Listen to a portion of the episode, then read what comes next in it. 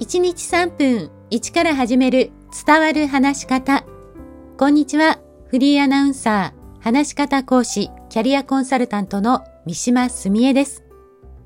さあ、新しいシリーズをスタートしています。第2弾のシリーズは、第一印象を味方につけようです。前回は表情、中でも笑顔についてお話ししましたけれども、今回は一緒に笑顔の練習をしてみましょう。接客業の方などはもしかしたら笑顔の練習をしているかもしれませんね。私もその昔、企業のテナントの受付をしていた時に笑顔の練習を教わりました。まあでも、それなかなか難しくてですね。というのも、その時に教わったのは鏡を見ながらまあ、口元を隠して目だけで笑う練習というものだったんです。口角が上がるということも大切ですが、やはり目元に笑顔がないと笑っているように見えません。前回、本心の笑いは目の周りの小さな筋肉がたくさん収縮しますとお伝えしました。今回はその点を踏まえて簡単な笑顔の練習方法をご紹介します。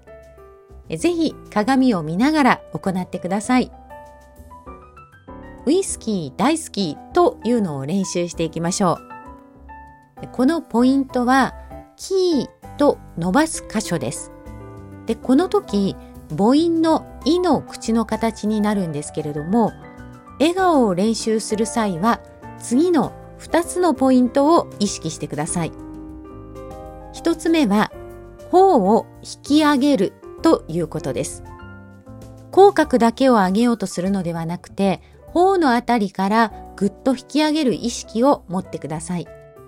二つ目は、頬が上がると同時に、目の下がぐっと持ち上がって、目が細く三日月の形になるようにすることです。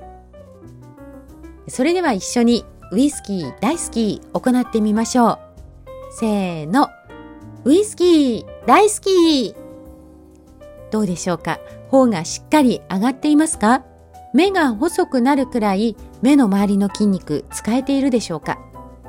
もう一度やってみましょう。思いっきりやってみるのがポイントです。では行きます。せーの。ウイスキー大好きさあ、いかがでしょうか？実は口角を上げて声を出すというのは人の耳に聞こえやすい 3000Hz 近辺の周波数が声に含まれることも分かっています。普段から笑顔の顔の筋肉を鍛えて顔も声も笑顔にして第一印象アップを目指しましょう。